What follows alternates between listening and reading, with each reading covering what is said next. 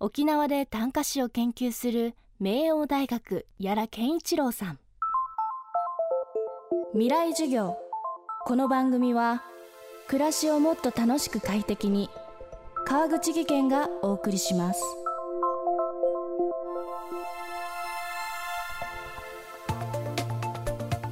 2022年5月15日沖縄が本土に復帰して50年を迎えました。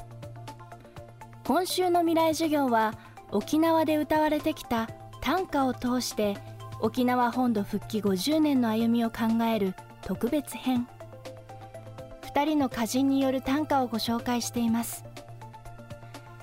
今日と明日は明王大学の屋良健一郎さん。県内の高校を出て上京。東京大学に進み故郷に戻って沖縄短歌詩を研究されています。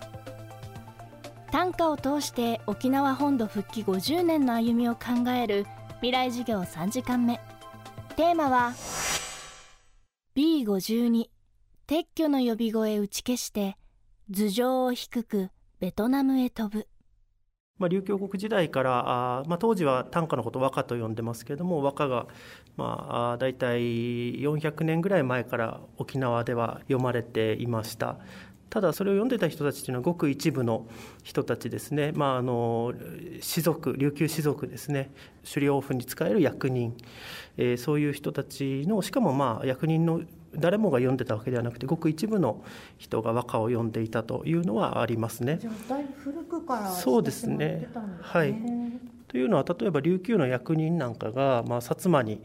行ったりした時に一緒にこう飲んだりとかあるいはこうお茶したりとか誘われたりするんですけれども、まあ、そういう時にやっぱり薩摩の役人がこう和歌を読むんですね。で和歌を読んで、えー、まあ、お返しにあなたもどうぞみたいなことを言われるわけですよ。だそういう時にやっぱ読めないとねあのまずいということでうん、だから琉球の役人も一生懸命こう、まあ、恥ずかしくない和歌を読みたいという意識はあったでしょうね。だそれはやっぱり琉球のメンツにかけてっていうところはあったと思います。でただあの面白いのはあのある時期からどうも必ずしもその外交面だけではないといいますかやっぱり例えば薩摩の役人がいないとこでもどうもやっぱ楽しみとしてあの受け入れてた部分もあるのかなという気がしますね。でそれがまあだんだんえー、まあ、士族だけではなくてごく一部の人たちが読んでた状況からいろんな人が読むようになるっていうのはやっぱり早くてもまあ明治時代の終わりぐらいかなという感じがしますね、まあ、その頃新聞なんかでそういう短歌を載せるような欄が出てきてそしてまあそこにいろんな人の歌が出てくるというのが、まあ、明治大正にそういう状況になっていたと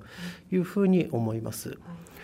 でまあ、そうやってま短歌がだんだん広まっていくわけですけれどもただ実は明治大正そして昭和の初めの頃の状況というのはそんなに詳しくは分からないんですね。というのはやっぱり沖縄戦でかなり資料が焼けて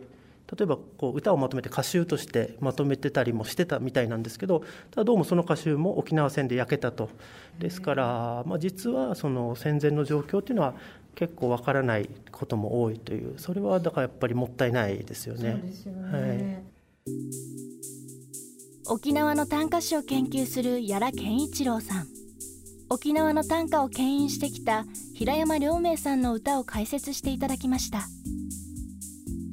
で平山良明さんには、えー、こういう歌があります。これは復帰の前に読まれたこういう歌がありますねたたれたるトカゲの尻尾のように生くる沖縄島の歴史を悼む。たたれたるトカゲの尻尾のように生くる沖縄島の歴史を悼む。まあ、生くるっていうのは生きるっていうことですね。ですから、まあ、あのトカゲの尻尾のように沖縄島沖縄本島の人たちは生きてるんだと。ですから、まあ、あの日本本土と、えーまあ、分断されてそして、えー、沖縄の人たちが生きているという、まあ、その悲しみを読んだ歌ですね。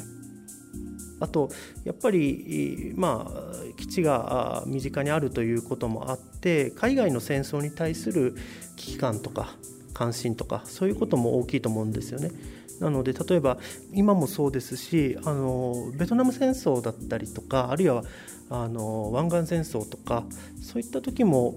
あのそういう歌はあったと思いますね、えー、特にベトナム戦争の時はやっぱり自分たちの、まあ、沖縄からもその出撃しているっていうことで平山さんの歌にこういう歌がありますね。B52 撤去の呼び声打ち消して頭上を低くベトナムへ飛ぶと、まあ、頭上を低くベトナムへ飛ぶということで、まあ、まあ低くっていうところがやっぱりこの歌では無力感みたいなところが現れてると思うんですよね。B52 が戦闘機がそのベトナムへ飛んでいくそれがまあこの自分たちの頭の上をまあスレスレにというかあ頭の上近くを飛んでいくっていうところにやっぱこう何て言いますか自分たちがまあ加害者であるというふうな意識もあったと思いますね。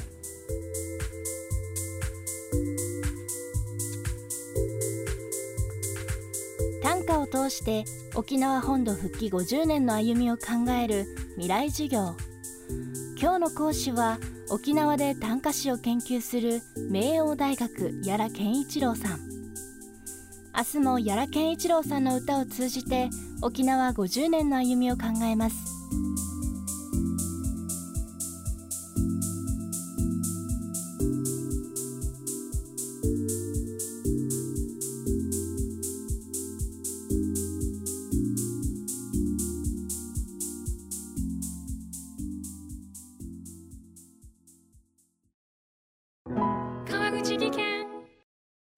階段での転落。大きな怪我につながるので怖いですよね。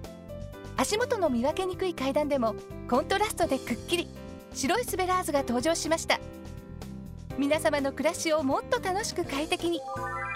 川口技研のスベラーズです。未来授業。